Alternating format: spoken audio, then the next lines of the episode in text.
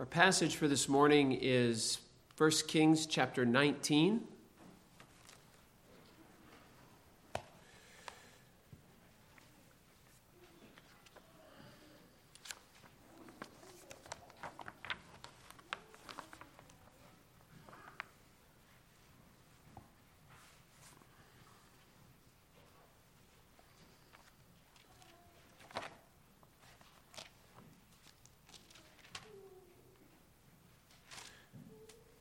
Let us read together uh, 1 Kings chapter 19.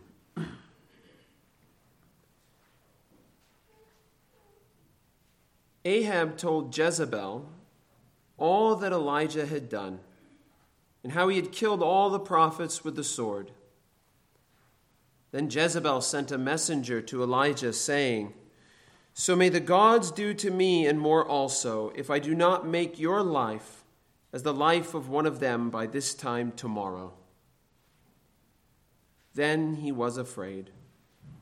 And he arose and ran for his life, and came to Beersheba, which belongs to Judah, and left his servant there. But he himself went a day's journey into the wilderness, and came and sat down under a broom tree. And he asked that he might die, saying, it is enough now, O Lord, take away my life, for I am no better than my fathers. And he lay down and slept under a broom tree. And behold, an angel touched him and said to him, Arise and eat. And he looked, and behold, there was at his head a cake baked on hot stones and a jar of water. And he ate and drank and lay down again. And the angel of the Lord came again a second time and touched him and said, Arise, eat, for the journey is too great for you. And he arose and ate and drank and went in the strength of that food, forty days and forty nights, to Horeb, the mount of God. There he came to a cave and lodged in it. And behold, the word of the Lord came to him, and he said to him, What are you doing here, Elijah? He said, I have been very jealous for the Lord, the God of hosts. For the people of Israel have forsaken your covenant, thrown down your altars, and killed your prophets with the sword. And I, even I only, am left, and they seek my life to take it away. And he said, Go out and stand on the mount before the Lord. And behold, the Lord passed by, and a great and strong wind tore the mountains and broke in pieces the rocks before the Lord. But the Lord was not in the wind. And after the wind, an earthquake. But the Lord was not in the earthquake. And after the earthquake, a fire. But the Lord was not in the fire. And after the fire, the sound of a low whisper. And when Elijah heard it, he wrapped his face in his cloak and went out and stood at the entrance of the cave. And behold, there came a voice to him and said, What are you doing here, Elijah? He said, I have been very jealous for the Lord, the God of hosts. For the people of Israel have forsaken your covenant, thrown down your altars, and killed your prophets with the sword. And I, even I only, am left, and they seek my life to take it away. And the Lord said to him, Go, return on your way to the wilderness of Damascus, and when you arrive, you shall anoint Hazael to be king over Syria. And Jehu, the son of Nimshi, you shall anoint to be king over Israel. And Elisha, the son of Shaphat of Abel Meholah, you shall anoint to be prophet in your place. And the one who escapes the sword of Hazael shall Jehu put to death, and the one who escapes from the sword of Jehu shall Elisha put to death. Yet I will leave 7,000 in Israel, all the knees that have not bowed to Baal, and every mouth that has not kissed him. So he departed from there and found Elisha, the son of Shaphat, who was plowing with the twelve yoke of oxen in front of him, and he was with the twelfth. Elijah passed by him and cast his cloak upon him, and he left the oxen and ran after Elijah and said, Let me kiss my father and mother, and then I will follow you. And he said to him, Go back again, for what have I done to you? And he returned from following him and took the yoke of oxen and sacrificed them and boiled their flesh with the yokes of the oxen and gave it to the people, and they ate. Then he arose and went after Elijah and assisted him.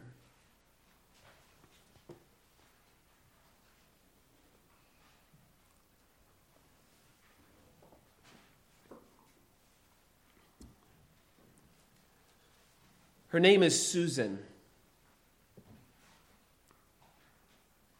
My wife and I met Susan shortly after we moved to Korea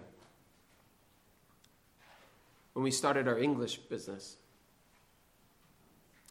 Susan was looking for a native English teacher that she could share some of her students with.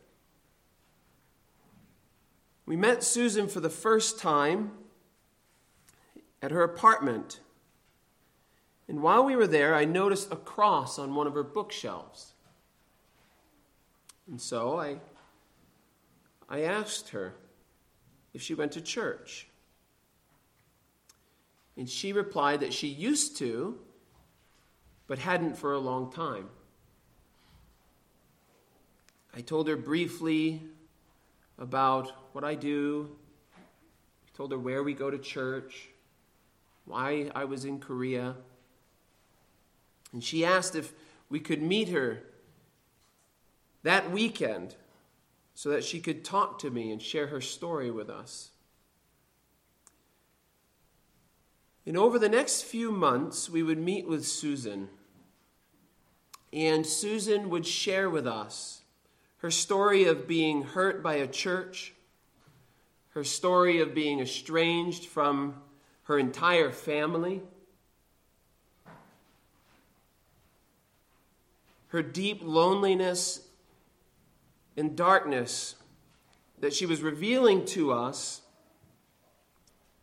were driving her towards ending her own life around the time that she met us. She was totally alone. And over long meals and late nights, we would meet with her and we would encourage her with the clear gospel of God's grace, the truth of his promises, the truth of his precepts found in his sure word.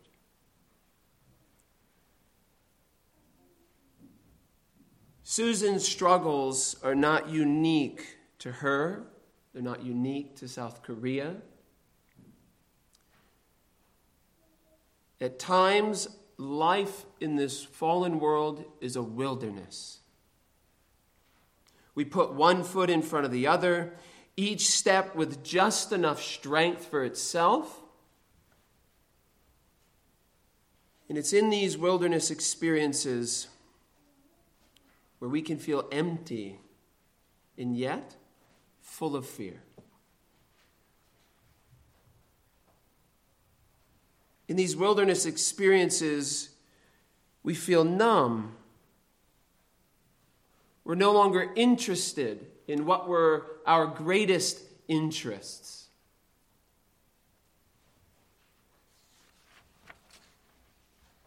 We're, so- we're surrounded by people, and yet all alone. Surrounded by heavy air.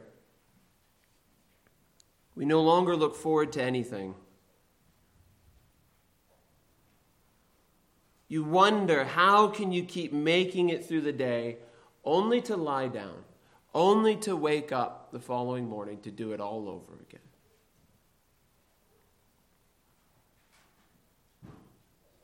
Like Elijah, in these wilderness experiences, we doubt that the Lord is God. We doubt his power. We doubt his word. We doubt his faithfulness. And in that doubt, fear takes root, which leads to despondency, which leads to depression, which leads to despair. And all we can see are the effects of our own weakness and the weakness of life in this broken world. But despite what the surrounding culture might say,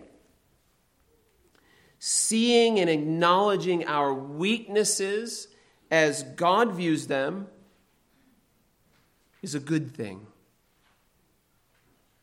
Often, God exposes our weaknesses so that we will depend upon His grace.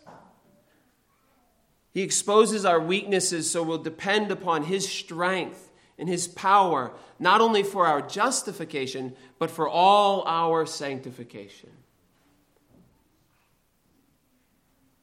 In 1 Kings chapter 19, we see that the Lord is faithful to his plan for our salvation. The Lord never loses his own. And therefore, we can know and believe and trust in his great grace in Christ. And we can depend upon him and we can depend upon his great strength.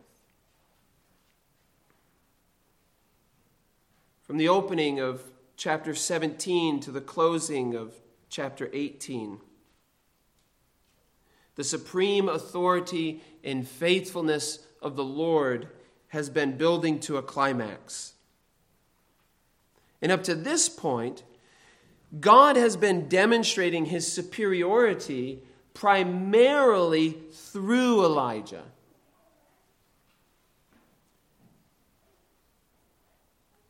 We would be uh, we were tempted to assume that 1 Kings chapter 17 through 19 is dominated by Elijah. After all, he's God's unique prophet. However, a closer look of these chapters reveal that they're not about Elijah. They're about the God who acts in history. These are really stories about God and what He is doing through His people, for His people, and for His glory.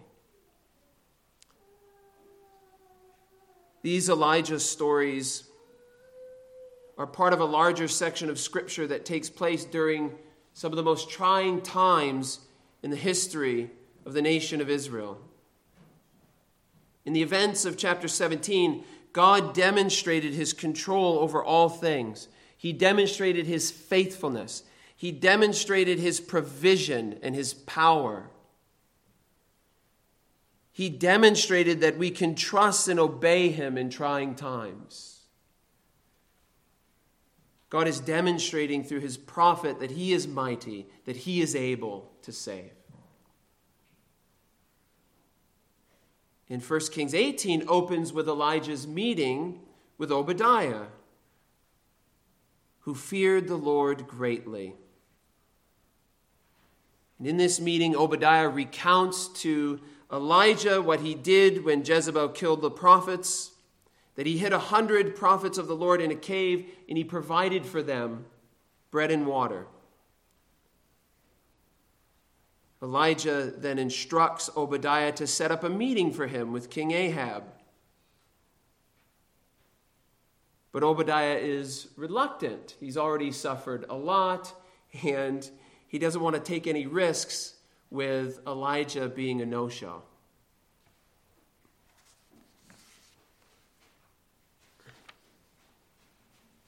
But Elijah swears by the Lord of hosts that he will meet with Ahab. And so he gets the meeting through Obadiah. When Ahab meets Elijah, uh, Ahab accuses Elijah of being the troubler of Israel, chapter 18, verse 17. And then Elijah reveals the irony of Ahab's accusation with his rebuke that it's in fact Ahab and his father's house that have in fact been troubling Israel because they are the ones who have forsaken the Lord. They have followed the Baals.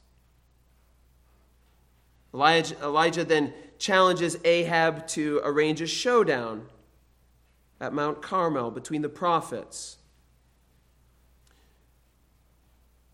Which is really which really turns out to be a showdown between the one true and living God and the false gods of the land. And more than that, this showdown is a call for the people to choose whom they will worship, whom they will follow.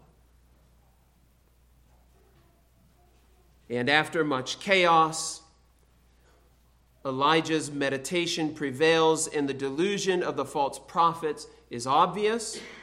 The Lord comes in great power and fire. Conclusion there is only one true and living God. And in keeping with Deuteronomy 13 and 17, Elijah orders the death of the false prophets, seeking to purge the evil from the land. And chapter 18 closes with the return of the life giving, life saving, merciful, gracious rain from God.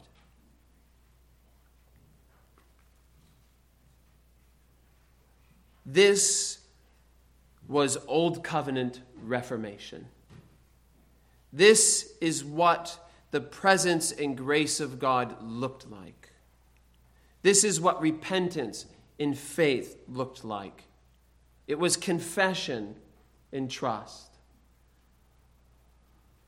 The favor of the Lord had returned, and the hand, the power of the Lord was on Elijah. But, as is often the case in our own lives, we go from the highest of the highs to the lowest of the lows. And up to this point in the stories of Elijah, Elijah has been presented to the earliest audiences as a great prophet of the Lord. And this would have left hearers to wonder if perhaps this Elijah was the prophet of the Lord that was promised in Deuteronomy 18. The prophets of Israel belonged to the line of promised prophetic successors to Moses. And in the context of forbidding the people of God to follow the people of the land, God promised to give them true prophets who would speak to them on behalf of God. God promised to provide these prophets, culminating in the prophet, so that his people would always have true religious knowledge.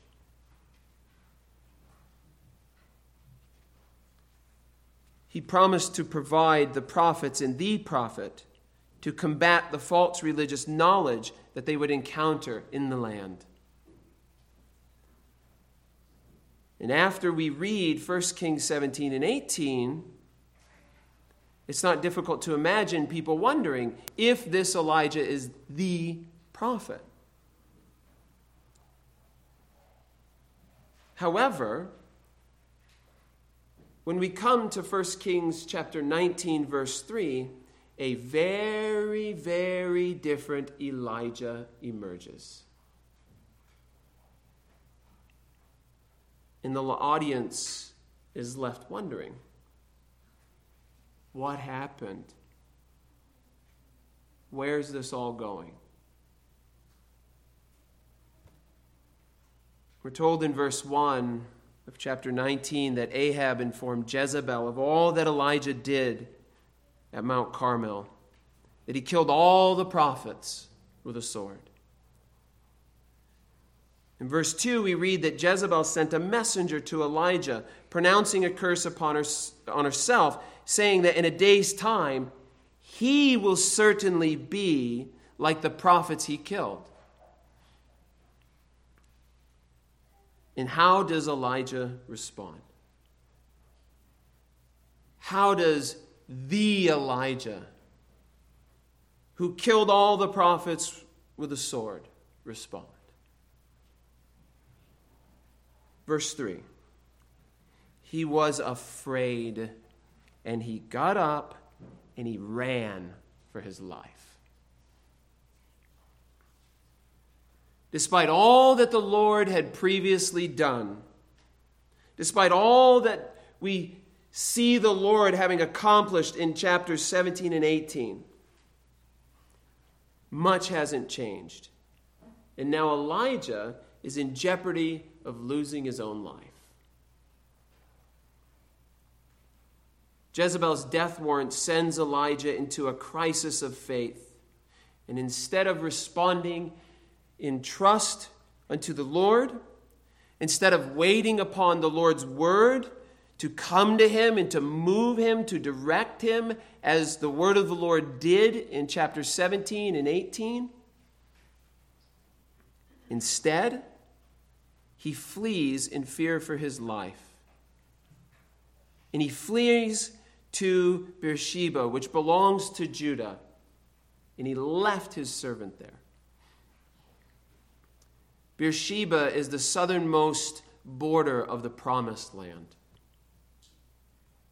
In other words, he's getting as far away as he possibly can. He's had enough. He's confronted by evil. He's driven by fear. Verse 4 He went into the wilderness a day's journey and came and sat under a broom tree. Enough was enough. He is physically and emotionally drained. He's feeling the effects of his own weaknesses in body and in soul. He's, uh, he's feeling the effects that are brought on by his circumstances, perhaps worsened by his wandering into the barren wilderness further and further. Confronted by evil, driven by fear, extremely discouraged, in great despair, he flees the promised land. And here Elijah begs for the Lord to take his life. He is gone from the highest of the highs to the lowest of the lows.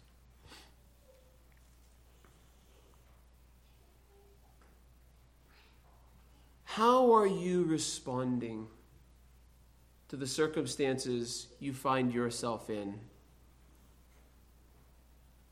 Day after day, week after week. How are you responding? Is your response consistent with what God describes as good and right? Is the way you are responding drawing you closer to God? Is the way you are responding drawing you closer and closer to Christ as you trust Him?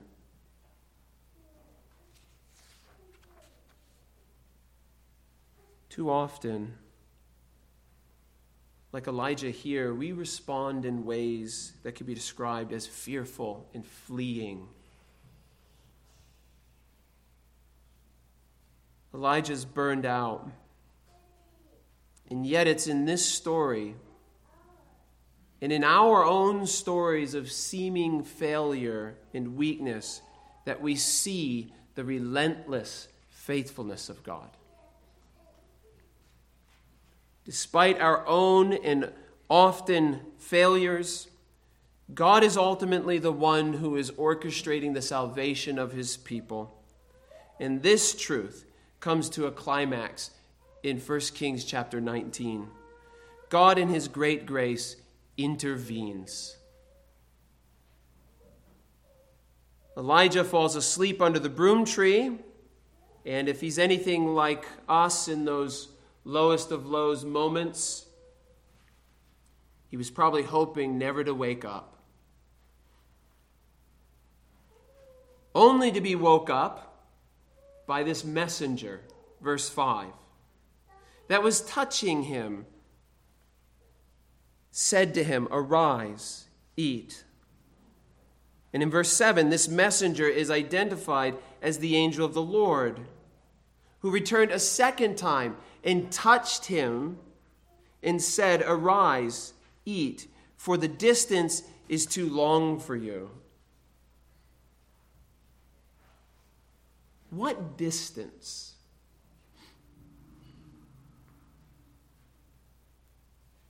We're not told if Elijah even knows where he's going. God hasn't told him to go anywhere like he did in chapter 17, like he did in chapter 18. But the angel of the Lord knew where he was going. The Lord knew where he was going. God is with Elijah in the wilderness. Just as he was with Israel in the same wilderness where Israel also failed. Elijah is no better than they were. But just as God sustained Israel in the wilderness with heavenly food, so too he sustains his needy servant. The Lord is once again meeting with and providing for and sustaining Elijah. Just as God miraculously cared for him and provided for him through the ravens and the widow. Here the Lord intervenes again, meeting his immediate needs, preparing him for his journey to the mountain of God. The second way the Lord intervenes in the life of his fleeing prophet is with meeting him and revealing his glory to him. Like other parallels between Elijah and Moses, this event reminds us of God's revelation to Moses on the same mountain, Horeb.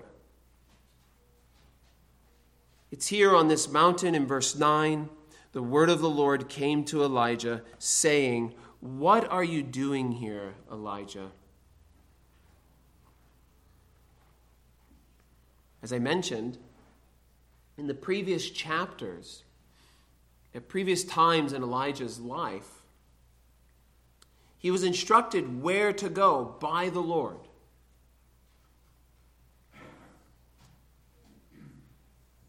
Elijah is the prophet to the northern kingdom, and he has fled far south of even the southern kingdom. And ironically, the first instruction the Lord gives him in verse 15 is to return to the farthest, most northern part of the northern kingdom, the polar opposite region from where he has fled. It's an understatement to say that Elijah is not where he belongs.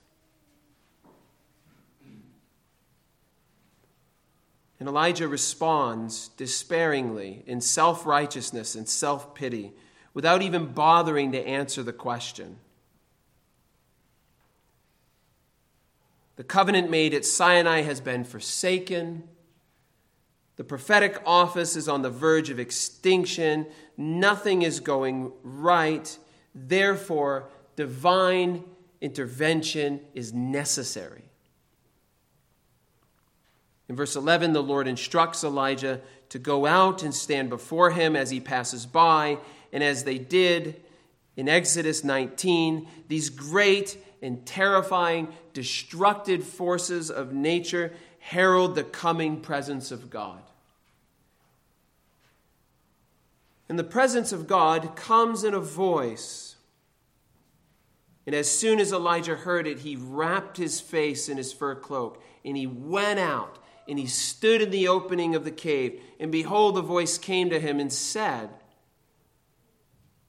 What are you doing here, Elijah?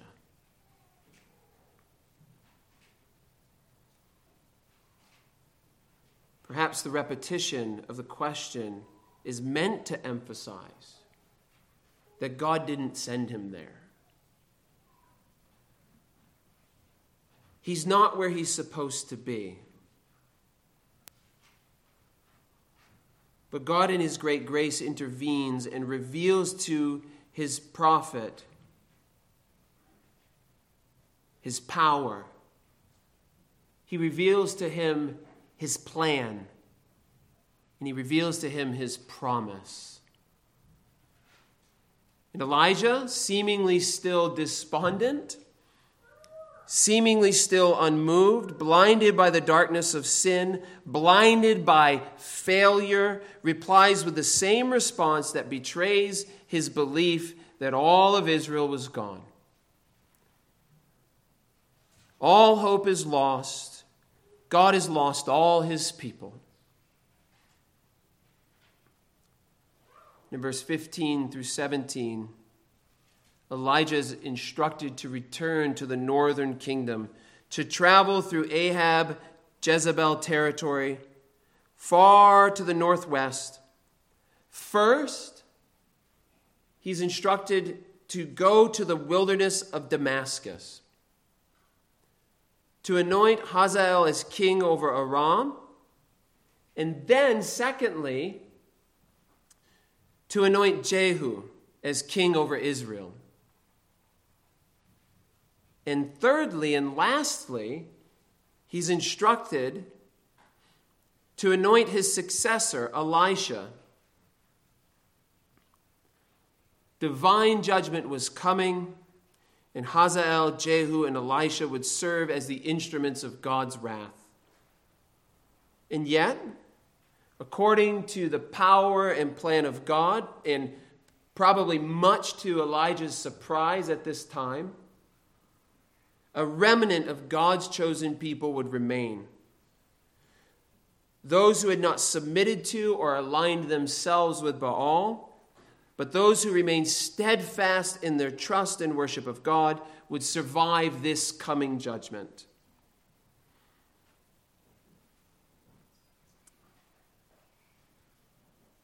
When it comes to Elijah, at this point in the stories of his life,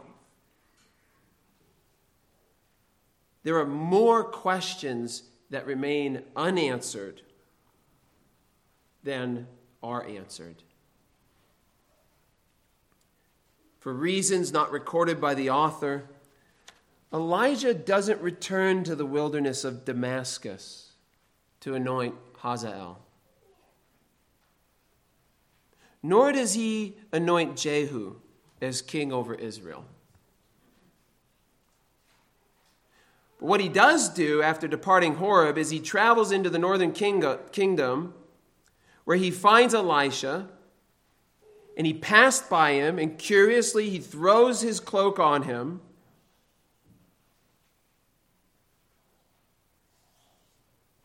Do you see what he's doing?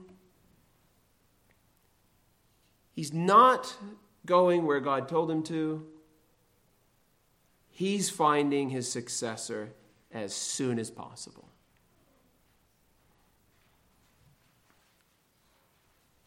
He's going to leave the rest up to him.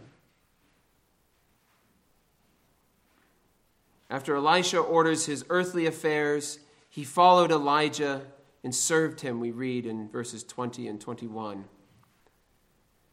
And he succeeded him after Elijah is miraculously taken up into heaven, which we read about in 2 Kings chapter 2.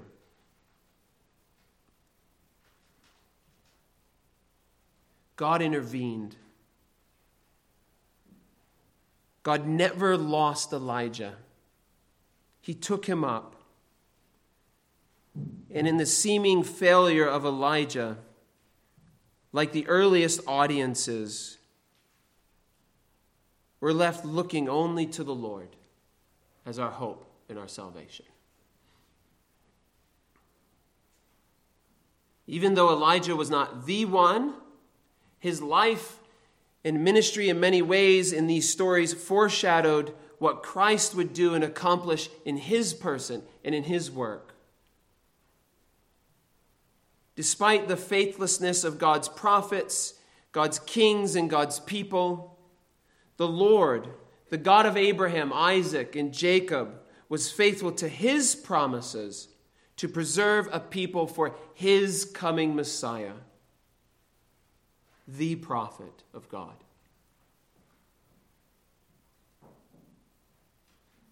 I began by introducing you to Susan.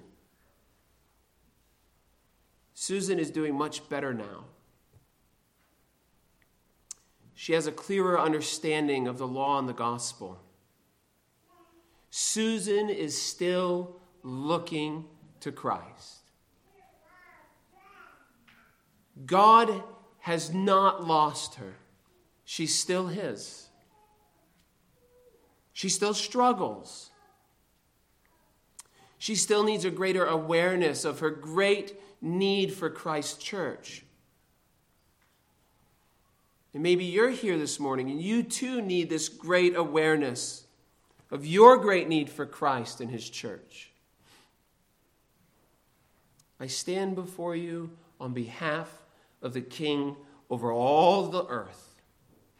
Flee to His only Son and don't stop fleeing until you rest in Him. And if you are trusting in the person and work of Jesus alone to save you from your sins, wherever you are this morning, whatever wilderness of sin, whatever wilderness of failure you may have lost yourself in, God has not lost you. God is showing you your great weaknesses that when left to yourself, you are unable.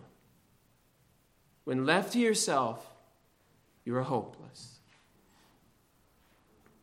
God is showing you your great weaknesses so that in your great weakness you might flee to his great grace in Christ, that you might depend upon him and his great strength, that you might trust his promises and obey his precepts. In 1 Kings 17 through 19, we are reminded that the Lord alone is God.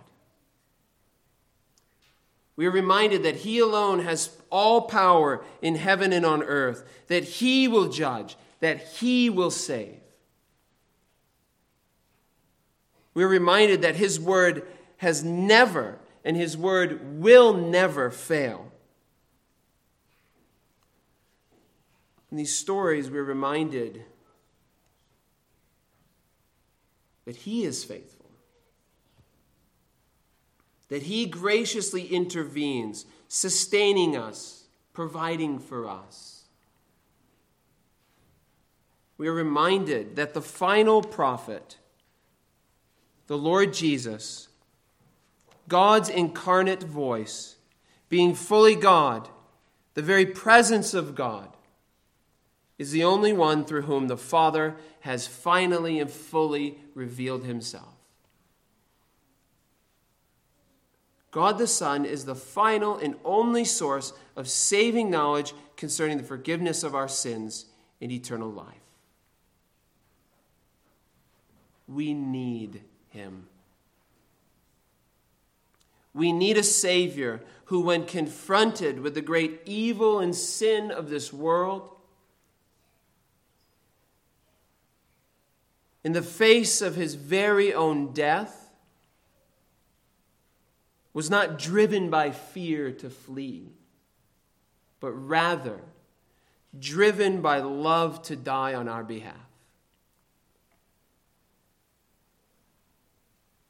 We need a Savior that says to the Father, Yet not as I will, but as you will, your will be done. We need Him who in His resurrection has power over our sin and death. We need Him whose strength sustains us and preserves us in the wilderness of this life. We need the true and sure word of Christ week after week after week.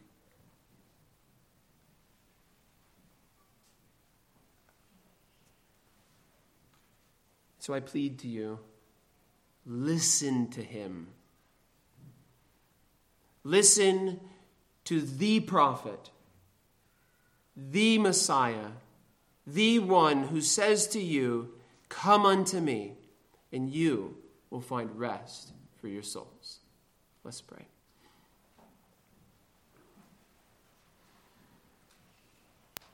Our Father in heaven, we thank you for your word that comes to us, reminding our souls that we belong to you. Forgive us for our fear, forgive us for our fleeing, Lord, and draw us back to you closer and closer. We thank you for Christ. Increase our faith. We ask in Jesus' name. Amen.